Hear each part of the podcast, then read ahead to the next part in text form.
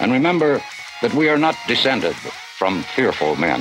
Not because they are easy, but because they are hard. Five, four, three, The Kellen and Alex Show.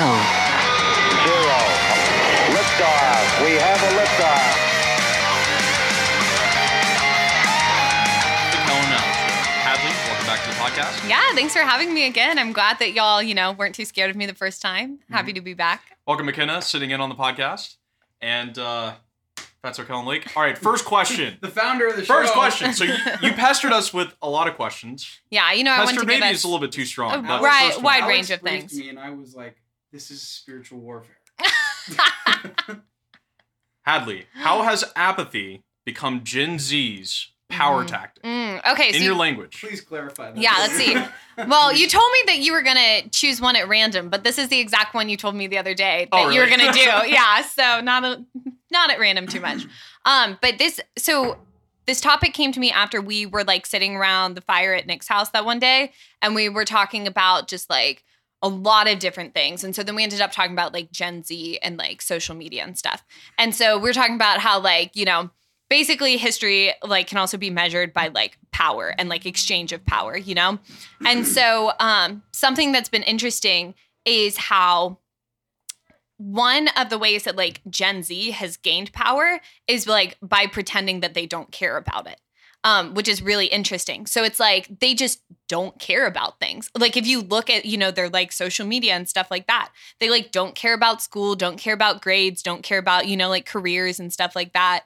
They're very much just like, okay, we'll see like how things happen. They don't care about authority. But it's like because of that, they've been able to like centralize, you know, power over other people. So everything nowadays is catered to this like social media generation. And it's like they've been able to gain power by basically saying we mm-hmm. don't care about anything else that, you know, the generations before us care about. And now they've just centered the world around themselves. So Generation Z is social media people. basically that's kind of like my understanding of it is like the people that grew up like knowing technology like and having technology like integrated into their childhood Right. yeah Okay.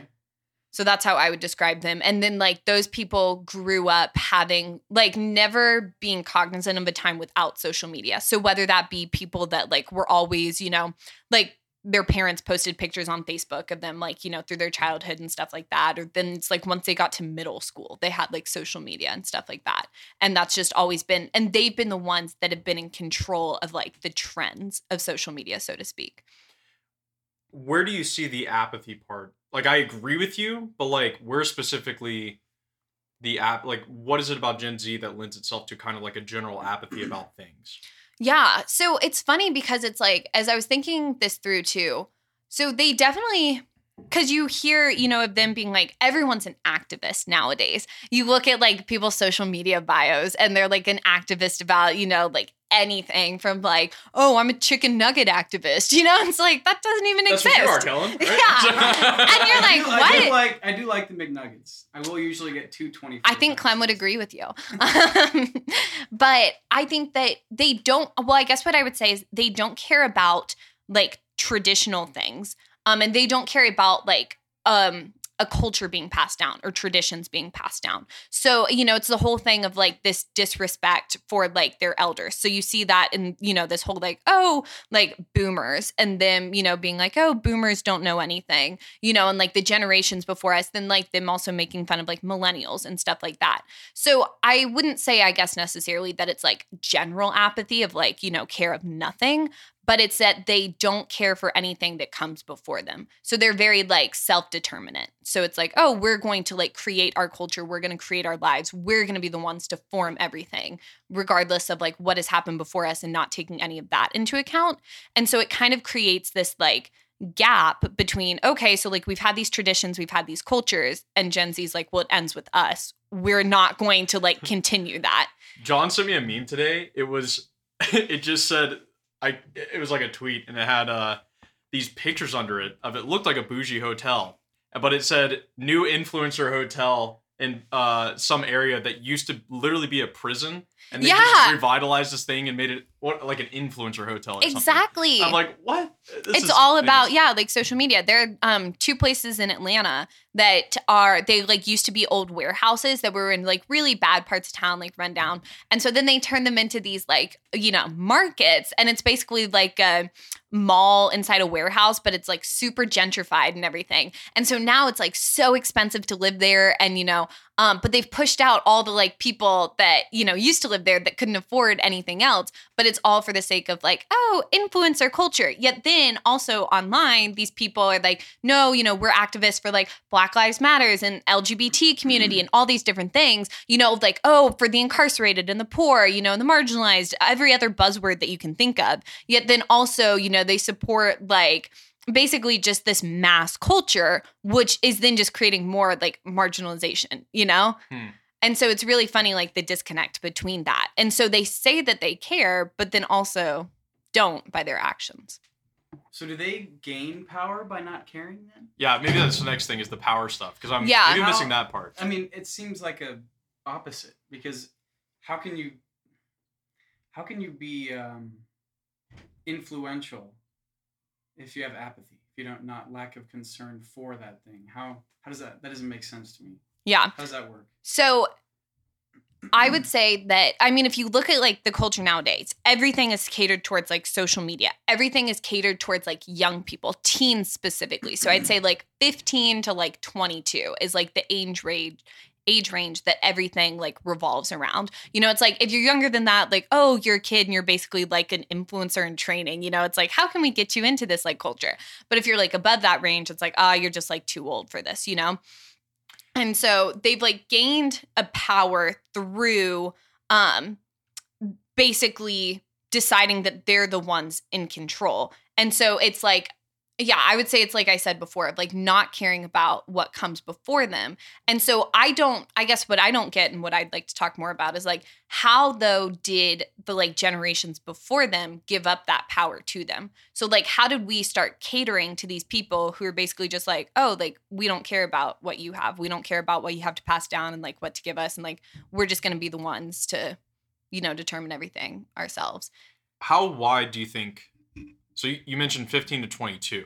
Yeah. I mean, it may be like wider Sure. than that, but No, well, I know that, not not yeah. age wise, but like the influence of those type of like apathetic, super hyper on social media. yeah. Like I'm thinking of the Twitter warriors who are like whatever 18 and 22, and then yeah, we're talking about you, John. uh, He's a grouping warrior. Yeah, yeah. right. And I mean, to my well, no, it's I mean demographically, like I think Instagram affects girls a little bit more than it does guys in different Mhm. ways. I don't know, but I'd say social media is probably like more geared towards girls to begin with. Just Okay. like overall. Yeah. Yeah. because the kind of apathetic. Well, I don't know. Uh, maybe, maybe I just need apathy. Like I get like a kind of general um nihilism, kind of, but I don't see the app. Like I think they care about stuff. They care about money. A lot of Yeah. they, they care about Okay. money and getting influence, and they care about power. So which I don't know if that would be completely apathy, Yeah. rather than not caring. But I guess missing that part. So, yeah, no, I think that's a good distinction. And I think that it's like an apathy towards like reality. So they Okay, care. Yeah, yeah. yeah. I think that that's, yeah, the way that I'm like, the lens through which I'm viewing it is that they care about this social media world and like this, you know, basically manufactured world around them, but not like what is actually real. So it's like they care about Instagram likes more than they care about like actually learning anything in school. And you're like that's pretty messed up like that you have no desire to like further your education. But it's like oh you have a desire to like learn how to do tiktok dances for like this fake you know like social um cash basically of likes because it's all in hopes of you know this social influence but what is social influence you know it's like oh i just have followers online which is fake and so it's like that they don't care about the real things Mm, but okay, care about the the, power fake thing things now. Okay, yeah yeah. I mean, the more that the online space becomes our reality, and 2020 was a, a big push in that direction, yeah, the more power they do have Mhm. socially or whatever. Yeah. Um, yeah, there's so many like movie themes, book themes about like switching, you know, switching reality basically of this is like our new reality if the social's really the new reality. Um okay. I've always uh, on the let's say tradition side. So to my mind there was like the boomers were like receiving if we're doing generationally, right? Yeah. The boomers were receiving the last vestiges of kind of a just American Christian heritage. hmm And the boomers were like kind of rejected it, but a number of them passed it on. And then but the what is it? Um not Gen Gen X. Yeah. Like my parents' generation. Yeah, that's my Yeah, no, they, too. they they have Where like these Gen terms Y, come X. from? They're all they're all bullshit ultimately. But Yeah. I mean, they're just kind of generalizations. Um, but they they got this admixture of like being raised either Christian or some type of religious background, but then they just did nothing for their kids. Like Yeah, exactly, Like exactly. the vast majority. I mean, we're the you know the exceptions. But um, like the vast majority of them didn't even care to baptize their kids or bring them to church at all. Or well, my my dad's dad was wasn't really Catholic. My dad's my dad is a convert. My mom isn't, but my dad's dad just left him and his mom when they were really young, and just my dad never really saw him very often. So I mean, maybe uh would you scoot up by the way? Oh, yeah. Just get close to the mic.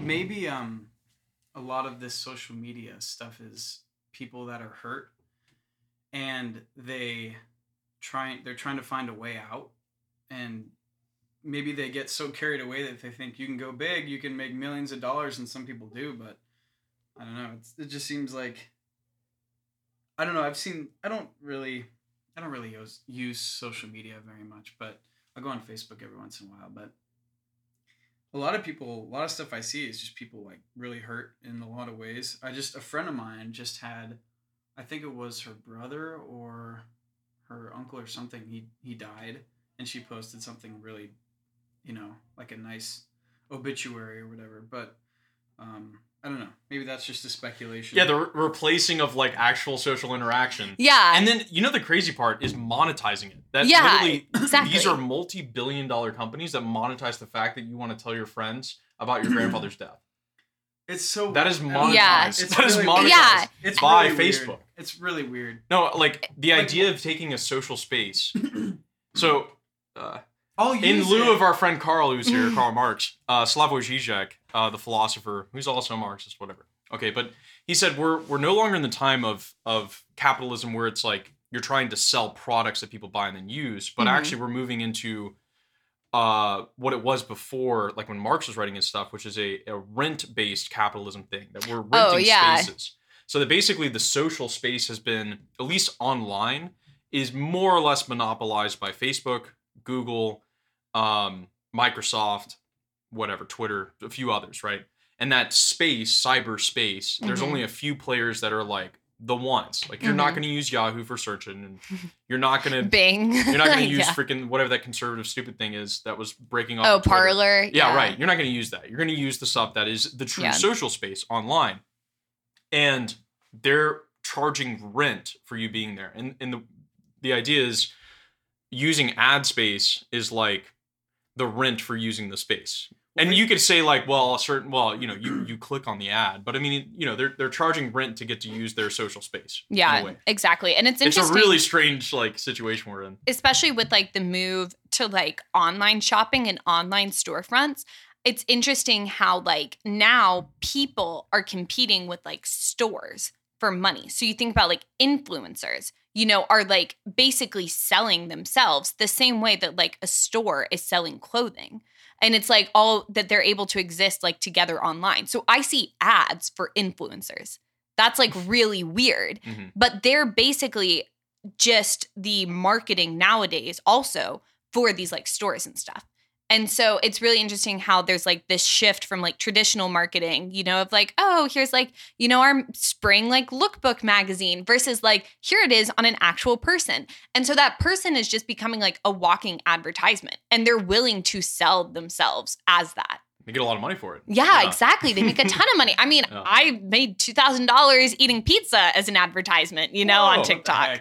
Like, I'll take money for eating pizza. Sounds think like about think about how much mo- or how many people how many less people there would be so using social media like Facebook if they made you if they made you pay for it. oh, yeah, exactly. Think about that.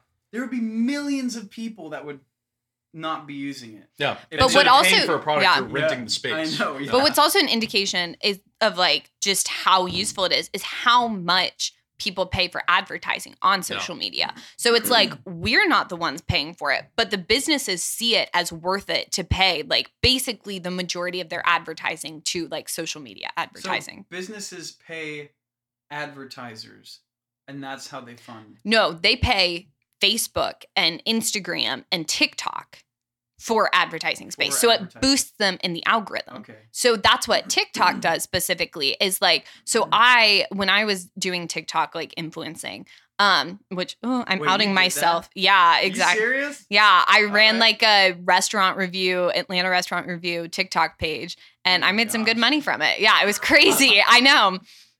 But what they do is like, so they connect with people like me that are, you know, like it's more organic marketing is what they call it. And um, they had me, they paid me to make a video. And then they pay TikTok to boost that video in the algorithm. So it looks more natural. So people feel like, oh, well, I'm connecting with, you know, Hadley. And like she seems like a cool girl and she seems like a person I'd want to be friends with. So like I'm going to take her recommendations, you know? But it's like, no, I'm an advertiser. You are not connecting with me at all. Like I am using you, like I'm using you, you know, to get money. I'm using my followers. I'm using their likes and their comments, you know? I'm responding to people in the comments so that it'll boost my video in the algorithm and give me more views, which gives me more money. Like, and people are like, oh my gosh, they responded to my comment. It's like, no, you're getting money. They're making money off of you. And that's like really crazy. Yeah. What the heck?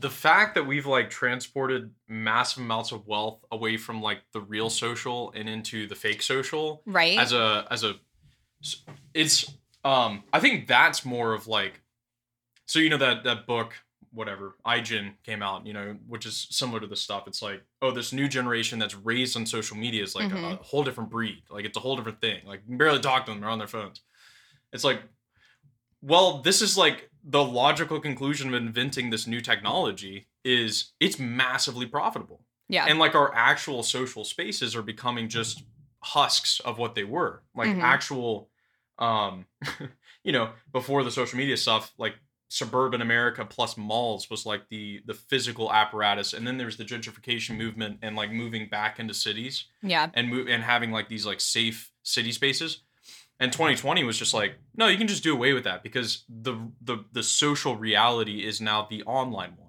It's- Yeah. it's the one in which you're the victor of like Well, then you, you know. order everything else towards this. So Yeah. it's now been ordered towards this, um, you know, social cash and so um, social currency. So it's like all of these places, um, you know, like any place that's being gentrified, any place that's being created has to be Instagrammable. So it's like they literally will set up things in a way that people will take pictures there, you know, so that they will post them and it's free advertising for them. Um, and it's crazy, but there are all these places that are photo ops, and that's what they intentionally design it for. And that's also the whole thing. Like we were talking about people, you know, like renting the social space. Well, they're also renting all of their physical spaces, um, too, because it's just like, oh, well, I can get it for cheap, and this place looks cute, and this place will look cute on my Instagram photos, you know. So it's like I'm gonna rent this apartment rather than buying an apartment that's gonna take me a little bit of time to like fix up, you know, or like buying a house that's gonna take me um, you know, time to like make it look nice because they're like, well, I want it now because I need it. I need this social currency right now.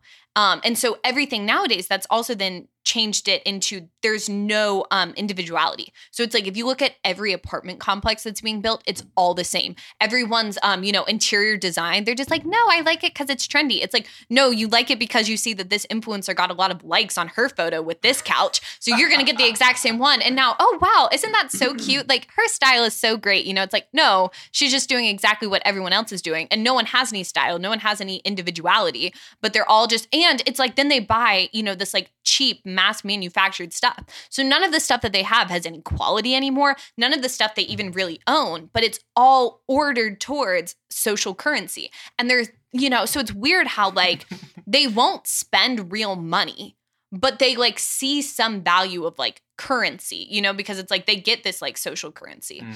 Um, and so it really just comes down to like they see that as like more powerful than money. do you know much about nfts or have you heard about this much No, the talk to me about it. non-fungible tokens have you seen this I've, I've heard of that. Yeah. Yeah. where so uh, i'm sure you've heard of cryptocurrencies and Yeah. bitcoin etc the it- hmm. you basically invent a token that represents some type of online media something.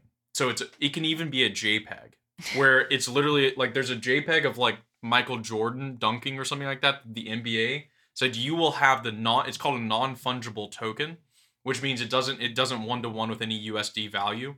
It's based on bidding value basically. And um all these companies, celebrities, etc., have just released these non-fungible tokens. And it's just like we're moving, like you were saying about like you can have some influencers, some, some garbage Chinese makeup who's like promoting it on Instagram, and you know her followers are buying it not because of the product, but because it's like, wow, you know, such and such. Where's this makeup? Yeah. Ship it to me from China, and then Yeah, right. Now we're moving to this place where it doesn't even have to be worth literally anything. It's just a JPEG of Michael Jordan dunking that the NBA is selling, and it's seriously going for like fifteen thousand dollars Yeah. and stuff like that. And that. it's all the frenzy around it. So it's like nothing and has because any you think value it'll be anymore. more valuable later on. It's Yeah, like right. investment based on cults of personality. It's a yeah. oh, And it's interesting late too. stage capitalism. Yum. everything has become like we've just turned our actual world into like props for social media. So people are willing to like spend money on like Dunkin' or Starbucks coffee every single day. oh, the so they- D'Amelio gi- girl. Yeah, who did the so that they have something to post on their Instagram Yeah. because it's like they know that that's like what's liked by people. But it's like you don't own like your coffee. You know, you could buy like based on the amount of money that you're spending on that, you could buy a nice espresso machine and like have that in your house and own it and like actually make something that is of value because it's like real coffee, you know? All right, let's stick on this for a second. Okay, so the Dunkin' Donut, Charli D'Amelio, whatever her name is, right? Uh, have you seen this? I don't think so. So she's a TikTok influencer, has like millions of people who watch her TikToks. And Dunkin' approached her with this like partnership deal where she would launch her own iced coffee. Oh, It's all the same bullshit. Yeah. You know, it's just, It's like, there's, literally there's something only 10 ways you can make coffee. Yeah. You just make coffee, you put ice, and you put a bunch of sugar in it. It's literally coffee. something that I'm pretty sure they already had on the menu. Yes, because she's but famous and no. everything. They just picked her. they they crushed. I Yeah. mean, they, they killed it in sales. Like just from this one, like, you know, oh, she drinks this iced coffee, you know, and then people would go and then take pictures with it, and they they did this whole Instagram promotion thing, and whatever you could say it's great business for them, but yeah, like you're saying, it's it, that's it's it's almost like when we've moved so par- far past tradition and now we have this new technology then all you're left with is just personalities to just latch Mhm. onto because there's no like something that's anchored you to, to the past and your fellow people Yeah. so you need like literal cults around persons to actually provide what's you any funny type of is value that it's not even around like that specific individual because so once you get famous enough online then everyone has expectations of you and you know you now have to start acting a certain way to basically fit the like mass media culture so you have to assimilate so it's like once you get to this like, you know, elite level, you now like just turn into everyone else at that elite level. So the whole reason that people started following you of like, oh, I like this person specifically is gone. And it's so weird how like we all are like it's a race to the top and everyone wants to get there to that like top, you know, elite level. And it's like but they're willing to like sell themselves for that. And the completely pantheon of garbage yeah. Yeah. and they have and it's the fact also that i feel like those people specifically too are very isolated because it's just around them so it's like if you have like friends in the videos you know it's like you can't really have those people because other people don't care about them. So mm. it's like, you know, let's say that like Kellen gets super popular and he's like a TikTok star. Like nobody really care like, he has Alex in a few videos. It's like nobody knows Alex. So that What? doesn't so it's like that doesn't do anything Yeah. for him. And so it gets to the point where it's like, you know, oh, well, I'm going to stop making videos with Alex because it's like I have to make videos that, you know, I have to cater to my viewers. And so I can only imagine how like isolating that must be once you get to that level Yeah. Because you're just then also listening to like what your followers want. So you're just listening to, you're just reading comments. You're not even connecting with them. And so then you're not connecting with people in real life and you're now just becoming, you know, a media personality. Let's take another example. Dan Bilzerian. Have you looked into his stuff at all? No, I haven't You've never heard, even of, heard of him? No. Oh my I think gosh. I've heard of him, but he was on the Joe Rogan podcast too, but Mm. he he went from like zero to hero on Instagram, and I mean his Instagram was like it was just ridiculous. It was like you know millions and millions and millions. It was one of the top for a while, and uh, he made a brand called Ignite, and it was like a total scam company, and they actually went public in Canada. His dad, Dan Bilzerian's. You guys got to look this up. Dan Bilzerian Ignite. If you guys are listening, it's it's it's a story worth looking at for how terrible it is. Dan Bilzerian's dad uh, was a convicted uh, security fraud guy. So he had done a bunch of like really shady shady stuff on Wall Street. Basically, took a company public. I think he tried to merge it with some other company and just defrauded investors of a lot of money. He went to jail. Well, he set up an enormous trust fund for his son and his brother, Dan, and his other brother. And so Dan created this whole story about how he went to Vegas and made millions of dollars gambling and doing poker and stuff. And then because he did that, he he said on his Instagram stuff, like he was living the most lavish lifestyle, like yachts, like women, tons and tons of women and models and stuff, and all and would post all these things and just got this like meteoric social media presence. And then he launched his company Ignite based on his brand that he had built for himself.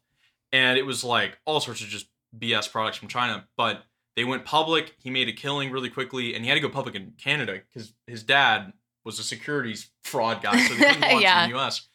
And then people figured out he's a fraudster. So he never, he was actually a really mediocre poker player. And he never made that money on his poker on. and it just basically taken the money he had made on from his dad's trust fund to create a completely fake lifestyle for Instagram in order to get ridiculous amount of followers and gets on the Joe Rogan podcast just lying through his teeth and then and Joe's like wow like you live like that and he's like yeah I've had like six year olds it was it's really kind of it's the most uh John's gonna kill me for this the most postmodern like uh Dan Bilzerian and his company's gone under and he's off the radar now. But it, within like Oh two or three years, he like conquered Instagram. And like if you want to know what Instagram is like built for, it's built for a Dan Bilzerian, fake as hell, and living a lifestyle that no one lives with money he did not make.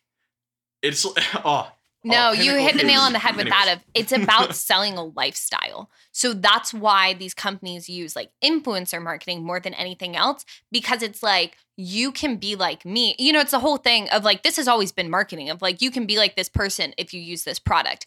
But now it's like people actually feel like they have a chance at that because it's like, oh, I can connect with this person, you know, online. So they feel like a closer connection with them. Like I have access, I can, you know, DM them on Instagram. It's like people feel this weird connection um you know and it feels a little more real and so it's almost like i think that's how um you know the marketing works better on social media because it's like oh now it's even easier you know it's even more accessible to like live this lifestyle because look you're already connected with them. This is your friend you know on facebook on instagram. And so it's like yeah you can of course like live like your friend. Of course you should be influenced by your friend. And it's like using these terms of you know like reality of like oh yeah friend but like misguided because like that's not what a friend is of like oh we can imitate each other until we like make it to the top and you know live these huge lavish lifestyles that we want it's like no a friend is like yeah we're both like willing the good of the other and like working towards a mutual goal but selling a lifestyle. yeah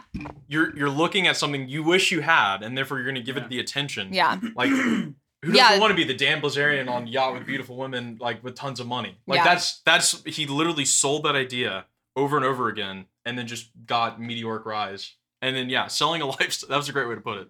Yeah, because it's not even about the product. Like people don't really care about like uh, like you know if I see an influencer online like selling trying to sell a dress. It's like I don't care about the dress because the way that they talk about it, they're just like, "Oh, I got this new dress and I really like it and I'm going to wear it to this and like it goes with these, you know, boots that I have and all these things." And you're like, "Oh my gosh, like I could wear that, you know, to the same event." And like I'm not even thinking like, "Oh, they're being paid by this person." You know, it's like Yeah, that doesn't go through your head. Well- you're just like, "I could wear this on a date night." And oh, that would be super cute. Oh, and then like I'll have the cute husband and the cute baby and the cute dog that they have, you know, and they're like little McMansion out in who knows where. And Hawaii. Um, yeah, exactly. it's like, and so that's what's going through your head of like, oh, this dress equals this lifestyle. And so, but that's what people want is they want like the lifestyle that other people have. oh my yeah. gosh. A lot of people, um, yeah, like you said, they long for something, and then they go on you, you know, whatever, social media, and they find something similar to it, and then they connect with that, and then they start watching more stuff related to that, more and more. I mean, Because it starts suggesting it. yeah, So uh, the Right, algorithm it is like, it it, yeah. knows so Oh, well. Yeah. Yeah. So it's like, oh, did you It's like weird. this girl like- with the cute husband and cute dog and cute baby? What about this I mean, one it's who just so happens to live in Texas It's and is exactly the same? it's weird. It's like Carbon copies. Yeah. It's like your computer is watching you.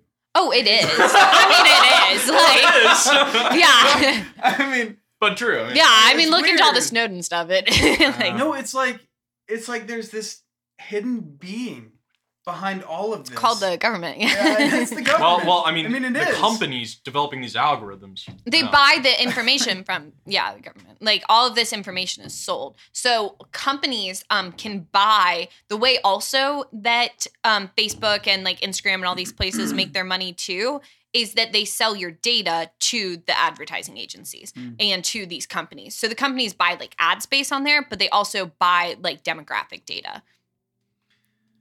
Yeah, because whenever I go on Facebook, I see almost it's starting to be like more of the same stuff. Yeah. You know, it's like related in some way. I I have like this. I don't know.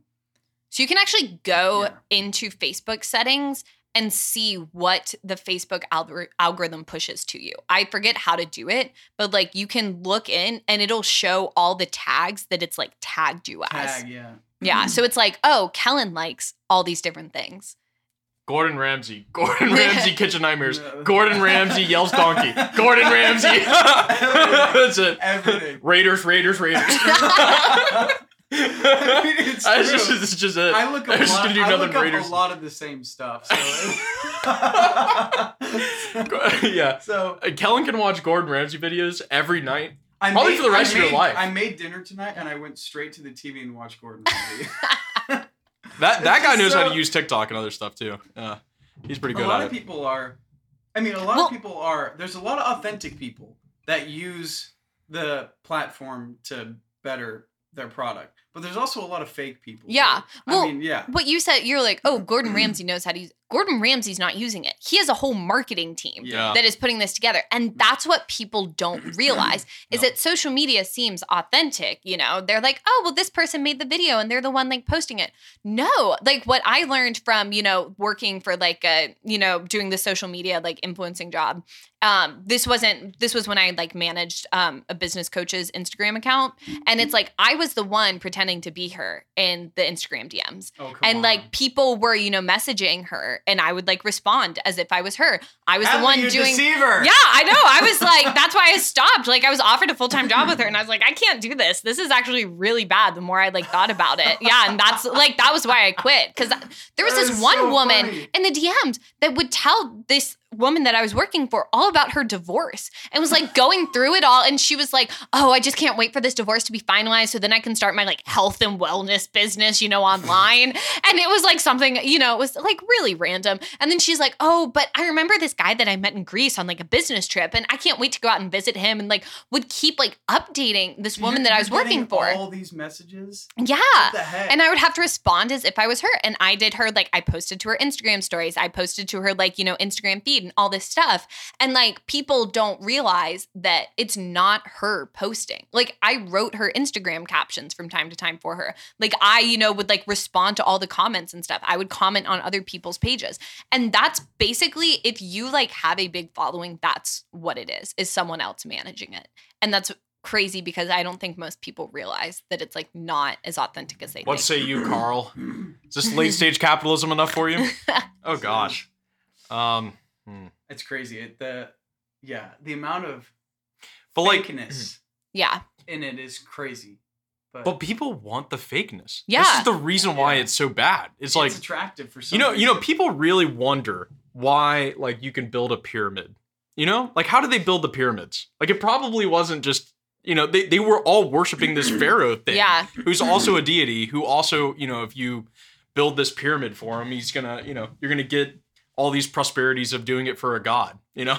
It's like at the same time it's like you're selling it's this ultimate people think we're done with idol worship. We just shifted from like making golden ones to doing like influencers or whatever. It's just it's Yeah, right? it's like like you still you worship some type of ideal lifestyle Yes. is a great way to put it of wealth health success social fame. Hmm like it's it's the same stuff we've been doing since the beginning of time. It's just now shifted to the greatest platform in the history of mankind. Yeah, because So, it's so it's able to reach so far. And so it's like I can now easily connect with someone in California, you know, that I like wouldn't otherwise be able to like witness their lifestyle. So it's like I can live in middle of nowhere Ohio and be like, "Oh, I wish I lived on a beach in California." You know, it's like, well Mhm. then move out to the beach in California. you know, it's like if that's what you want, then actually go after it. But the thing is is that, oh, well I can follow someone who lives in California. I can follow someone who lives out in the mountains of Alaska. I can follow someone who lives in Paris, you know? And it's the fact that like I now don't know what I want because I just envy all these different lifestyles. Mm. And so it's like I'm not living in a reality and I can just live vicariously through all of them and be dissatisfied with my own life. This whole conversation has really impressed on me. The fact that we have it so good in Steubenville. Oh too. yeah, right? Like I mean, It's so a true. real a real social We're setting. off the grid. we I'm, I am. I mean, the stupid podcast is probably the only thing on the grid. Oh no, I see you running the Veritas Instagram. Oh. Don't We never lie to us. we never deleted that. You know, we we had the Instagram debate. We never uh delete the Instagram. And now, Yeah. now Matt Frederick has liked our Instagram. so- yeah, right. So we have to keep it up, you We know. have to- we we have have to, to keep pleasing him. Yeah, that's right. Um, what a weird world. yeah. But I mean, that's you know, I after talking to friends, etc. It's like, and talking to John a lot. uh, Okay, I would go back home to what exactly? Like I don't like all of my social friends and people are here. It sucks. So family, that's a big question. I I re- a video that idea that me and John have been having is called the American Nomad. This idea that like at this point in time, families are just scattered all across the Yeah. country, and it's such a tragedy. But I think it feeds into being in like you talked about people. Well, you talked about someone with a divorce and like deaths in the family and other stuff. It's like people are so separated that they'll fall for garbage like throwing all their you know it, attention to some influencer or some lifestyle idea. They'll sacrifice family, people they actually love, etc., for this idealized lifestyle that actually no one actually lives. yeah, exactly. That's It's the other thing you were yeah. pointing out. It's a it's a Dan Bilzerian thing where he's he's making all this stuff up for Instagram because you're selling the idea. Yeah. It's it's kind of like you know MLM stuff too. Well, it's like Right. pyramid schemes. It's like you know you could be your own boss, Kellen. For just 15 minutes a day, you can Yeah. work from anywhere on your phone. hmm All you gotta do is buy you know ten hundred pounds of garbage. yeah, right? and uh, keep it in your garage. the my reason gosh. why And, people uh, i mean the reason why people i think really go on social media and people that actually really want to make a life out of it is that it's basically built on how good you are like if you think about it it's like kind of like the same thing as real estate like the amount of houses you sell is kind of based on how good of a seller you are right hmm if you're on social media How many followers you have is many- based on like, how good if- you are at, yeah, using the algorithm. really good like you're it's only gonna get it's gonna get Yeah. better Well, I think also another thing is that it's an external affirmation of like your value. So it's like, oh, well, people are following me. Therefore, like, I'm good. I'm wanted. Like, I'm praised. And so it's like, these are the things that we're searching for. And so, you know, we talked about like social media being this like fake reality. And so I think that the reason that it's so popular is because we've like disconnected ourselves from reality. And this is like also kind of what we were talking about the other week when we were at the fire pit of like, if you don't acknowledge like the presence of like the spiritual realm, then like you're denying reality because that like is more real than like what's around us. And that's, you know, eternal. And so it's the people denying like the truths of like the spiritual realm and denying like what that gives us, which can actually fulfill like, you know, these deepest longings. And they've searched for it, you know, in what's become this new like fake reality of social media. Because it's like if you turn to the spiritual realm, if you like, you know, actually cultivate a relationship with God, you'll get those things answered. You will be, you know, praised, you'll be glorified, you'll be, you know, affirmed as good. But it's like if you're not going to recognize that that exists, then you have to go searching for it elsewhere. And we've just decided that social media is the place, you know, that we're going to search for it. But Hadley, we're trying to evangelize with new forms of media. Oh my Is it- gosh. do you think that evangelization through like facebook and instagram is good Social media is not the new evangelization. What? Like the, all the Should people be, that though? say that. should it be It's here's the thing is like it's not real and it's not like relational. And so people say that it is, you know, they're like, no, but I can connect with people that I wouldn't have before. Like, oh, I can, you know, read like these, you know, Catholic influencers post online, you know? It's like, well, how do you think that why do you think that that person you know who's like some college student that's just writing like random you know like reflections why are they like more valuable to read than like the saints? You know it's like we have all of these books that have been published. We also just have like personal intimate prayer. Like why is reading someone else's prayer more important than your own prayer? Um and so it's the fact that like it distracts you. And i was listening to one of um Matt Fradd's podcast episodes. And this was like, you know, a tangent from the main point of the episode. But he was talking about how he'd been talking with someone like, you know, down at Leo's. And he, like, I think one of them had their phone on them and the other one had their book, a book on them. And um, they were saying something about like, oh, why is it okay for like one of us to have like, you know, a book on us, but like, oh, the other person shouldn't have their phone on them. You know, it's like we would be like, oh, yeah, it's fine to have a book on the table, but like, you know, it takes away from the conversation to have your phone on the table. Oh wow, that's interesting. So it's like, why, you know, why do we allow one over the other? Because it's both just like access to information, Sure. right? Um, but what they came to the conclusion of is like your phone has a hold on you. So like you know that that phone, you know, like can access anything. So it's like, oh, if I need to like look something up, I can do that. If I need to like show you a picture, you know. Um, but it's also like anyone can reach you at any time through that phone. So you're like having it on the table is basically apprehending like, oh, I'm going to get a notification, you know, whether that be from social media, whether that be a text, an email. Whereas a book, it's like you have to desire to like look through the book Mm. and like go through Yeah. that, you know? It's hidden.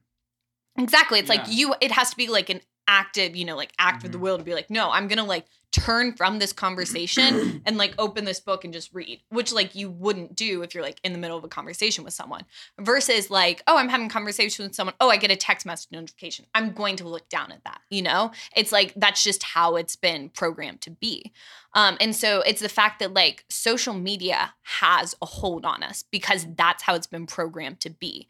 And so it weakens your will because you're not choosing it. You're not choosing to be on there, you know? So it's like, sure, there can be good things on there. Like, I'm not going to say that, you know, oh, someone writing like, um, you know, a beautiful like reflection on a spiritual reading is bad. I'm not going to say that, like, oh, they're like bad, you know, that all images on there are bad or that like someone sharing, you know, like quotes from a saint is bad. But it's the fact that like you're not choosing it. You go on social media not knowing what you're going to see. Like, Yeah. it's not intentional. You don't know what the algorithm is going to push out to you. Mm-hmm. And so it's just scrolling, scrolling, scrolling. So you're just going on there to basically like find something to fill your boredom. Hadley, you're brilliant. Just working this.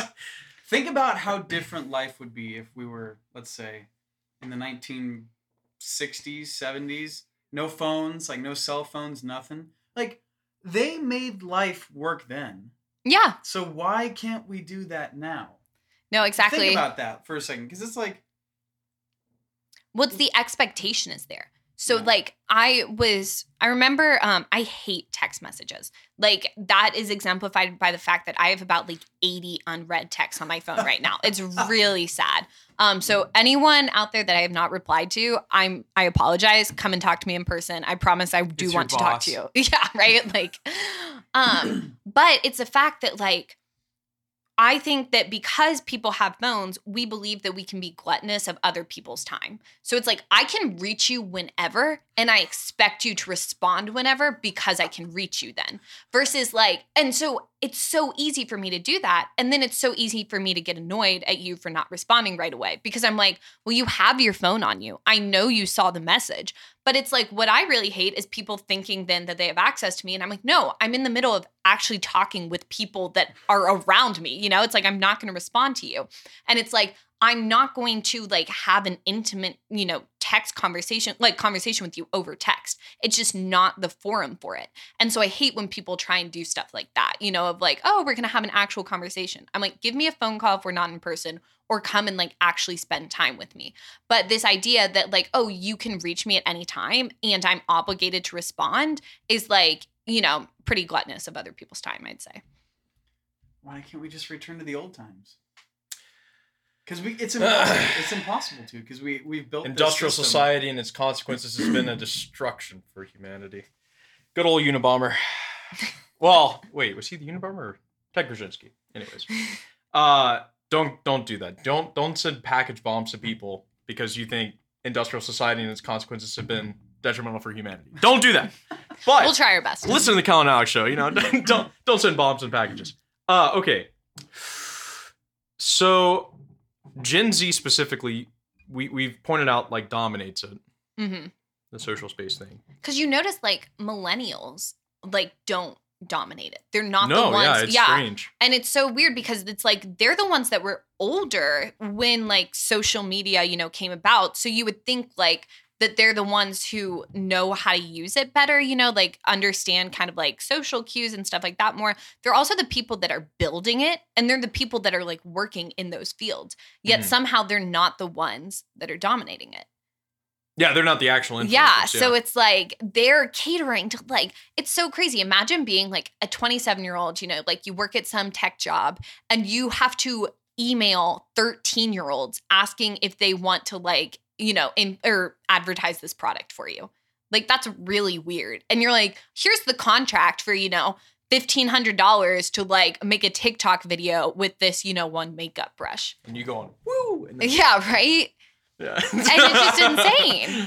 Uh, this is uh, such a depressing. it's like. It oh is man, we're screwed.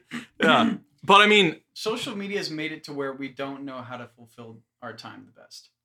because we're we 'Cause don't we're like being yeah. bored. We're Yeah. not okay with being bored. I mean, when's, But I mean- when's the last time I went and took a walk instead of being on my phone? When was it, Kellen? Yeah. Just now. Wait, I mean, you're the only one who can answer that. Oh, sitting around here. Has Kellen been walking recently? I mean, uh, I don't know. It's an Yes. addiction. It's a severe addiction. because it has a hold on you. So it's like Which you is crazy. You think Yeah. that you think that like, oh, I'm a you know, I'm a grown ass man. Like I can I Yeah, need right? Right. I'm I don't like but it just somehow comes back to you Mhm. and you start doing it more and it's more mindless is the thing. So I noticed like I at the end of last semester, so probably like May, I was like, you know what? I'm gonna like delete my Instagram. Like totally not just like, you know, oh, log out of like the account or like delete the app. I'm going to delete my account like entirely. And because I was like, I can't say that I'm like detached from it if I'm not willing to do that. Um That- And so I went ahead and I fun. just like deleted it.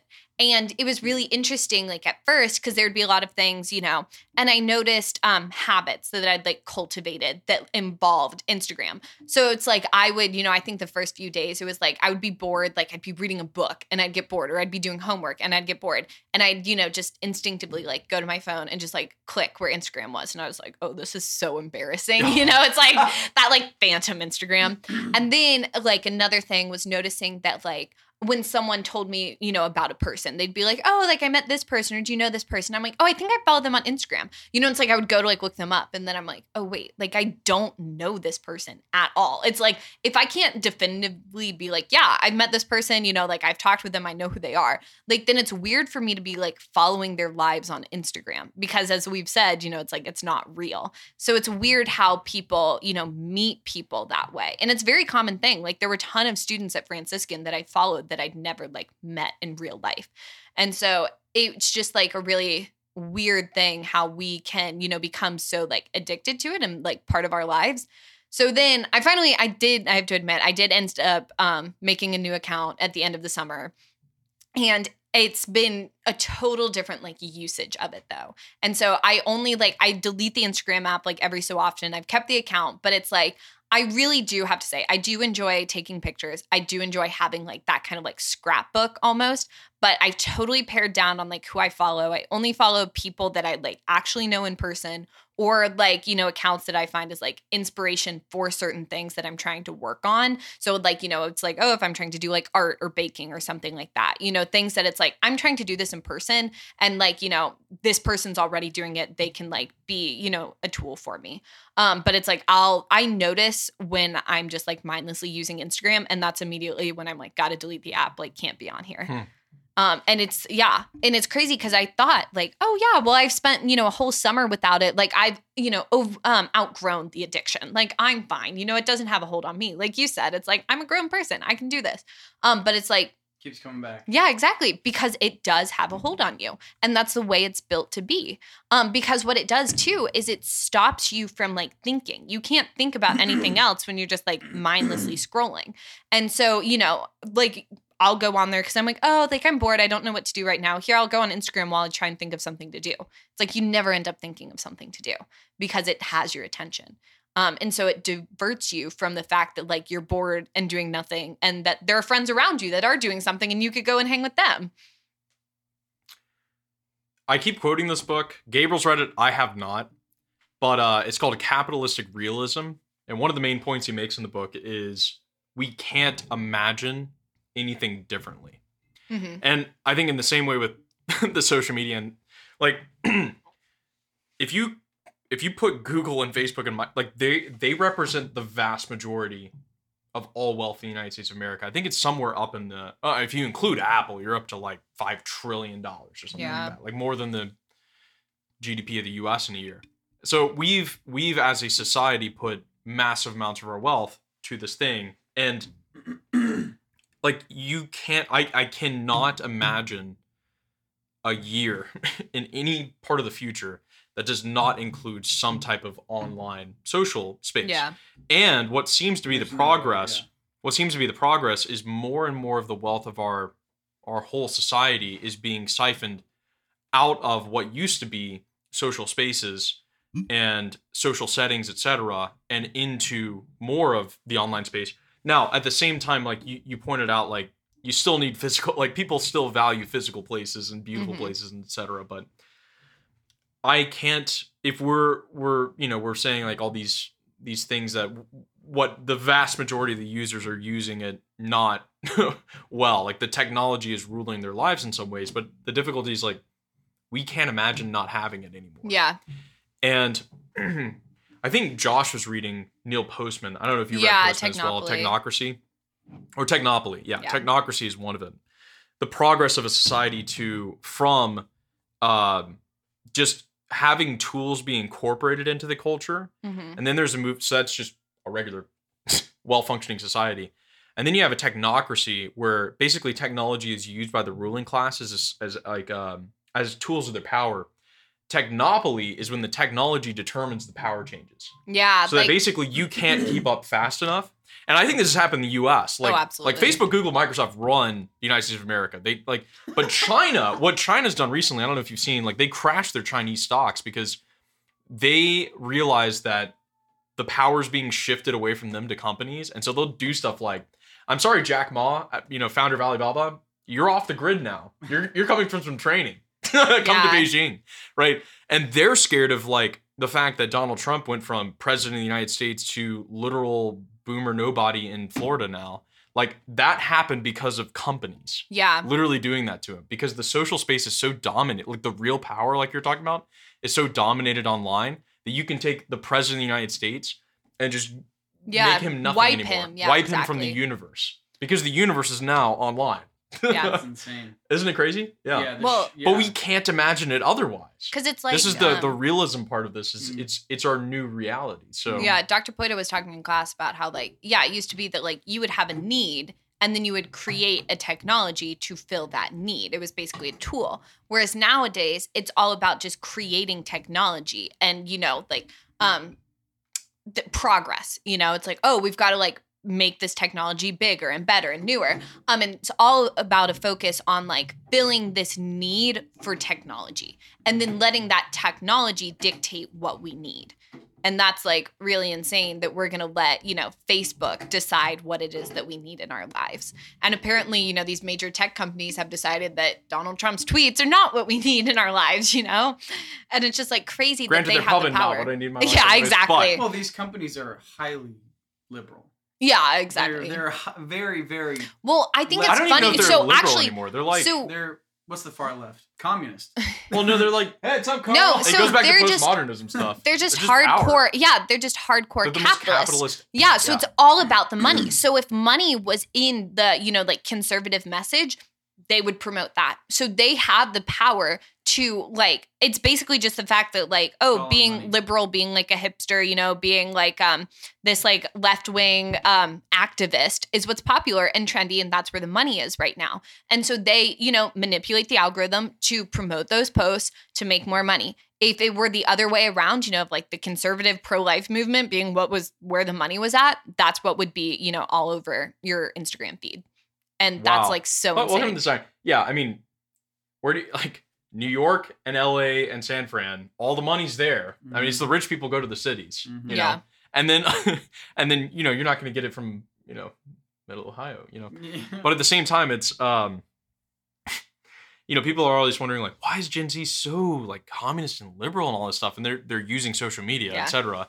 And then at the same time, the same people who are like this older generation who are like uh very like why is younger generation why don't they get, you know they're also completely invested in all the companies that are bringing about the liberalization of their kids Mhm. you know like Yeah. they're all like all their money's poured into It's a fun- facebook a google the s&p Yeah. 500 like all of their all of their like long-term investments are basically the ones with the biggest returns which are the ones that are turning their children liberal yeah because it's all You know, about money It's so all it's about like yeah i'm no, no, no. going to Another like great postmodern moment.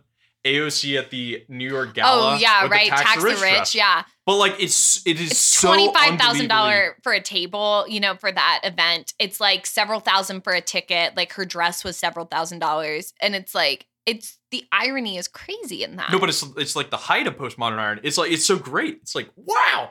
They, they're so. It's basically unashamed, uh, just completely unabashed, um, posturing with like moral posturing, but you're um. It's all about power and money, anyways, and you're just kind of like trolling the whole system. Like, yeah, I have a ton of power and money, but tax the rich. yeah. And uh, Apparently, I saw that she has like um sweatshirts or something for sale on her like official website that say I think tax rich or something along those lines, and it's like eighty four dollars for a Oh, sweatshirt. I know who you're talking about. yeah. It's- I saw that she had a white dress on the other day. yeah, Kind yeah, yeah. red. Alexandra Ocasio Cortez. Yeah. Yeah. Oh, that's. Oh yeah, she's a ding dong. a representative from New York. Um, yeah. That's Okay. right. Tax the rich. Gen She's probably a Z. freaking millionaire. Oh yeah. by Well, this we dealt with the first topic. Not. well, I mean, it goes right into how addictions ruin your spiritual life by limiting your freedom. Like we basically addressed that as well, Yeah. which is just like Because it's like you can't choose the good if something else is pulling on you so that you don't have a choice. So it's like, yeah, if I can't, you know, actually make time for prayer because social media has a pull on me, no matter how many things you like read on social media that are prayerful, so to speak, no matter how many like saints quotes you read or like, you know, reflections on the readings from like Catholic influencers, it's like that's not a relationship with God. You cannot have a relationship with God through the screen just through reading other people's things. And so if that's what's got a hold on you, you're never going to like grow your spiritual life. and here's the other part. Your relationship with God is mediated through the people around you. Yeah, thing. community. Yeah, Yeah. exactly. You have to have a community to be able to like order you towards the good. Because that's the other thing of like, you know, education is just like rightly ordering your desires. That's like what it is, you know, at its core. And so you have to be educated by those around you. And so if everyone around you is promoting social media and they're like, oh yeah, you should get on Instagram, like follow this account, follow that account, it's like they're ordering your desires in the wrong way. And so that's why it's important to like, you know, be around other people that aren't addicted to things, that have no addictions, um, because they are able to like help you properly order your desires, educate you towards the good. Wow. Oh. Yeah, you you in order to get educated, you need to be educated by someone else. Eventually, it's someone else. You know. what I Yeah, mean? no, it, it starts, you know, like with your parents and then Yeah. like with your Yeah. friends. Yeah, exactly. So what? Yeah. And even more than educate, Yeah. like education, yes. I mean, we wouldn't have. The only way we have access to Christ is through the traditions of and the people in the church that have been passed down all the way to Passing us. it down, yeah. But I mean, it's the Through the church, ecclesial, yeah, exactly. the ecclesial setting. Like you, I mean, you first in a family setting, you receive everything, your faith, your life, etc., and then like your access to your access to God is also mediated through all the people who you've come in contact with that are mediating the good to you. It's this whole Mhm. hierarchy of being of like Dionysius the Areopagite and stuff. It's like Mm. you're you were existing basically. yeah the the Christian ideal is the social in harmony with Christ and Mhm. living the law of Christ and, and grace and living it out socially in the church, ecclesially. And it's yeah, And, it's and if you can it. destroy the social, then you like there's no ability for the church the church technically. You can't have a virtual church. Yeah. Oh, that's Uh, okay. So yeah, I was yeah. just about to say that of like Or virtual sacraments, yeah. Yeah. So the liturgy is so important because the way that it is set up, it's like ordered solely towards worship of God. Like that's the only like purpose of the liturgy. Yes, it has other effects, you know, of like forming your personality and like, you know, forming you as a human. But it's like the purpose of the liturgy is for like worship of God. And that's why it's like that's the highest form of worship. And that's why, you know, it's important to like be at mass and it's just not done through a screen. And I think that that in and of itself should also then open the door for us to see like social media is not like a prayerful place. Social media is not like ordering you towards the good. And Mhm. like we can see that, you know, just through like the whole pandemic of like virtual church. Yeah. I mean, I think a lot of people. I mean, yeah, we didn't have any choice, right? So that was the only way that we could do it. Um, and so I think that's what a lot of what a lot of people would say. You know, the whole spiritual communion thing. You're not really, you're not physically receiving Jesus, but you are through technology. And so I think I can understand why a lot of people were frustrated. They wanted to go to mass, right? Because that's our foundation that's who we are that's how we live our life is that's the starting point and so i you know it was really hard and it created this division in the catholic church i Yeah. think i think it really did um, a lot of people were torn apart because they couldn't go to mass i mean i know people back where i live at home who go to mass every single day daily mass every single day i can't even imagine what was going through their heads when they realized that they couldn't do that. And granted, I know a lot of priests who did like underground stuff, which is Mhm. really cool. But um I mean it's like it's like church is an addiction. Like I know I know that sounds it is Where, where are you going with But this? it's a different addiction than social media, I think. Cuz cuz I think church is a I get what you're natural saying. addi- It's like, it's like Yeah, a natural okay. addiction, right? It's something No, no, it, it, it it's like It- all of what you're looking you. for. Yeah. Yeah, is exactly. found. Yeah, I mean, it's Mhm. meant to be. A, Yeah. It's it's meant to be all of It's your meant to be an desires. addiction. Yeah. All of your desires are meant to be terminated in Yeah. the Yeah. liturgy, and Yeah. they're also to find their source. it's a Yeah. spiritual addiction. I think There you go. Quote Kellen Lake. Yeah. 2021. I think the whole thing of like the virtual church also goes back to like people denying that the spiritual realm exists because it's the whole thing of like, oh, our like physical life is more important than our spiritual life. So people were like, oh, I'm like not willing to risk like bodily death to like go to mass, but I'm willing to risk like a spiritual death, you know? It's like people, I think that we lost a lot of Catholics because of the whole like virtual church. I think a lot of people now think like, oh, well, I can go to church, you know, online. Why should I ever go back in person? This is more convenient for me. Um, I think a lot of people, you know, got frustrated with like their parishes over this. I think a lot of people, you know, like ended up like leaving, you know, and like ended up not caring again. Um, because I think a lot of people just like assume also they're like, oh yeah, like my church is still closed, you know, or oh the dispensation is still there, so like I don't have to go anymore. You know, it's like, well, yeah, it was never a, you know, like it shouldn't have ever been like, oh, I have to go to church. It's like a no, I love God and like this is the highest way to worship him. I should want to do that because it is just to give him his due, you know? Um, and so I think it's like funny how we're totally, you know, all scared about like dying physically, yet like so many people, I would say more people have died spiritually over COVID than have died physically. Wow. Wow. S- spiritual death through that. Hmm. That's interesting. Uh, I love being in student Steubenville. yeah, exactly. after talking about this, like, so I've I've talked with numerous friends about the. Uh, have you ever been like in St. Joe Center where they have they have this uh this whole area where they used to have like the old signs of Steubenville, like of, of the college. oh yeah, yeah. the university.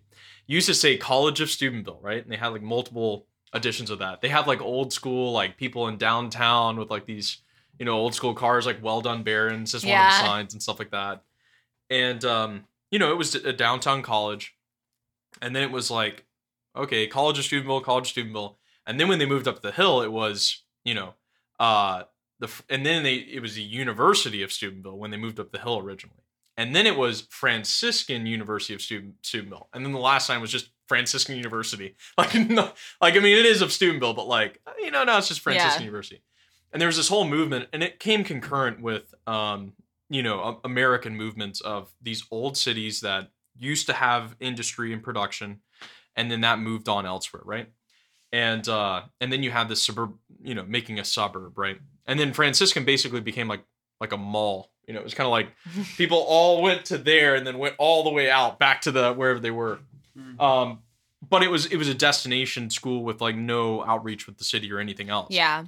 And now we're moving into the maybe maybe the third stage where it's people are realizing like, oh wait, Of if we go to. Franciscan and we have this like you know glorified retreat university experience and over four years and then we send everyone back to be assimilated back into the culture oh well we've known for a while now that the culture is pretty like garbage so what are we going to do about that should we assimilate us into the garbage? yeah, like- yeah, is that that's what we're it gonna seems learn? like. no, yeah, yeah. we just do it worse than everyone. Like, okay, if if the power and everything is you know whatever online and social and uh social media stuff and whatever, like we just do that worse than everyone else.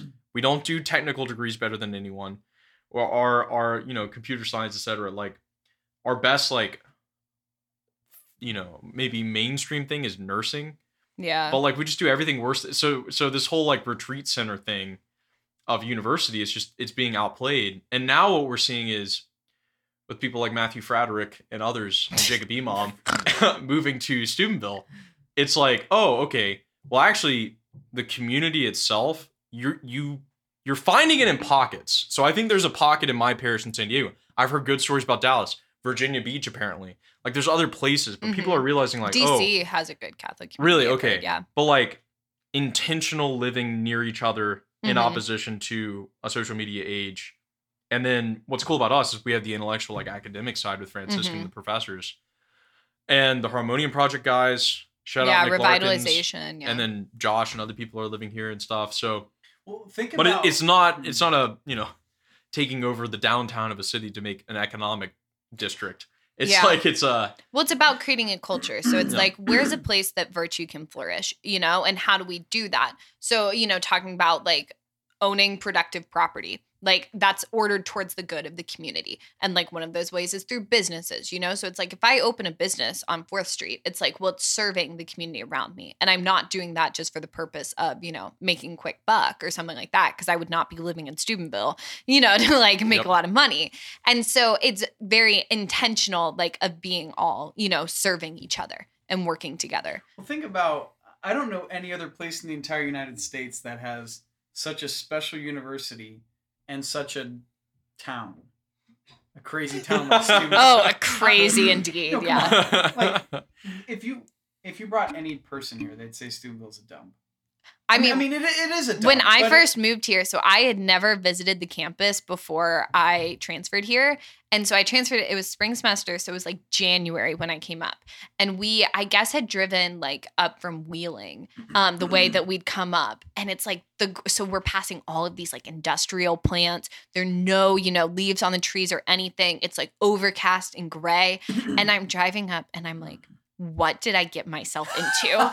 this, I'm like, everyone said Yep. great things about Franciscan and Steubenville and whatnot. And I'm like, this was a terrible mistake. Wait, this Yep. is the, Hadley, where are you from? I'm from Atlanta. Oh, So like not, you know, Midwest, not like used to this whole industrial area.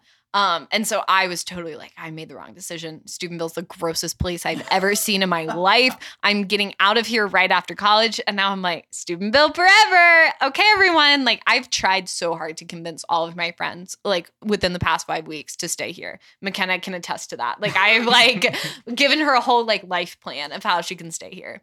So Well, it, like I was saying, it's the most unique combination because you have such an amazing school, and you have you know, a dump of a town. But I mean, it, it is a dump, but it's like it's a good dump. You know what I mean? we're working on it. We're working on it. Church No, is an addiction. exa- Steubenville's a good dump. Okay, like no, but I get it. it it's just a good way. It's Yeah. good way to there's no other place that has such a unique combination in that. and that works in our favor because we can bring we have ministries. hmm We can bring people into the streets and we can evangelize. And I mean, it works. It's a strange combination, but it works. Missions of peace. Listen up. We have an announcement. Anyways, uh, did Curtis? I I didn't read his whole article in the Gauntlet. Did you see this? Oh, this yeah, I article? read it. okay. Yeah, it was about apathy. It was about apathy. Yeah, actually. Yeah. apathy's mom. But okay, we've ranted a few times about missions of peace. The uh I think you, maybe you were the first one to, to talk to me about like the mission trips that are basically Instagram. Oh yeah, exactly. Voluntourism. Yeah, What what is it? Voluntourism. Voluntourism. So people, so specifically like high school and college students that sign up for mission trips out of the country so that they can either go to a beach, travel to a cool oh, place, Oh, or get Instagram pictures with like orphans, you know, like malnourished orphans. You're like, this is exploiting them. Like, why do we think that this is okay? starving, but what's up? Yeah, exactly. It's all for the Oh. social currency because again, Come it's like on, an affirmation Do we that you are good. that? They do. we do that. All these girls from my high school specifically would go um to like a Peru mission trip, I think, or a Venezuela, uh, Nicaragua. That's where they went. Um, and they would like all post these pictures with the orphans there. And I'm like, this is disturbing. Like these kids have no clue, you know, what social media is. They have no clue that they're being like, you know, posted online.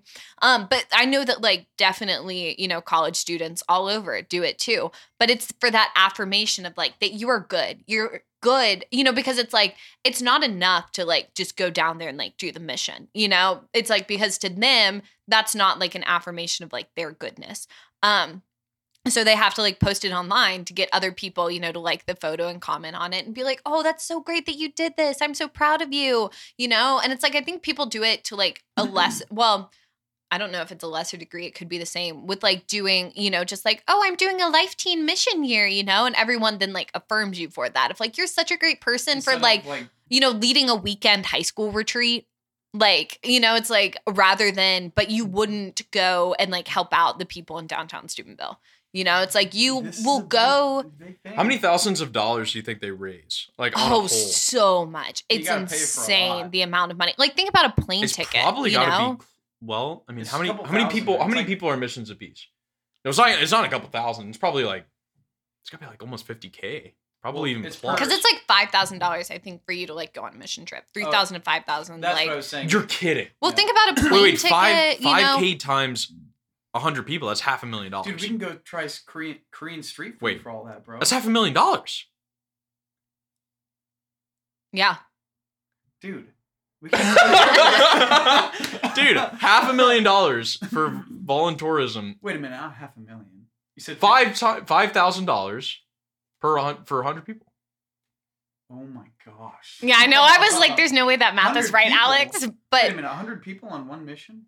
No, I mean, how many people are in missions of peace? Oh, oh, Is you it, mean I it's have less no than clue. hundred, maybe. I have no clue. And it may not be as high Okay. as 5,000, but it's at least like a couple I thousand. Think, I think it's like 3,000 or something. Yeah. Okay, well, anyways, That's still point a lot being, of money. I don't want to. I at the same time, I'm being like, I've I've known people who've gone on the missions, etc. And I'm not gonna. uh, What I'm what we're talking about is like, why are we doing this instead? Like, why are we following this like missions of peace thing instead of like doing very more much more permanent Yeah. things? well, it's all about. Nick Largan's point sounds like no, a mission is a lifetime endeavor. You know, um, Mm. so the little bit I spent in Africa, um, I went to this I went to this mission that was in Tanzania.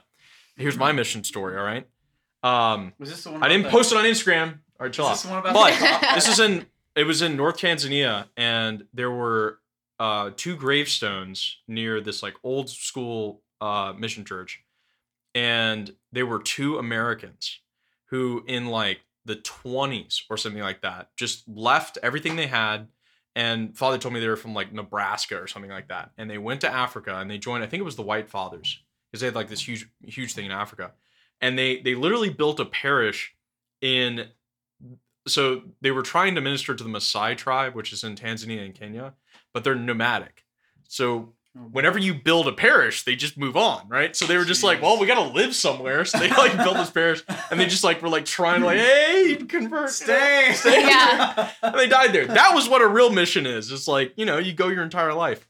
You, Yeah. You can't do a mission where you show up and even if you just hand them money or something, or you build a house, Yeah, it just doesn't have the okay, same effect. Well, a lot of people want. It's not a permanent thing. because it's about relationship Yeah. and you can't build a relationship when you're there for two weeks At the same time, like, you know, there is still value for like seeing a place, but please don't call it a mission. You know, I don't know. yeah maybe there's maybe there's just qualms there or the fact that it's like you call up all your friends and families and you know tell, tell them to pay for you to do this i don't know maybe that's where we have beef i, I didn't know this podcast would go this direction but Yeah, shout out right. Mission peace we're going yeah. Well, it's that people are willing to like outsource their, you know, outsource their um, charity work. So it's like I'm not willing to like do something in my own home. I'm not willing to do something, you know, like for my children and stuff like that. I'm not willing to do something for my community or even like my neighbor, you know, my friends.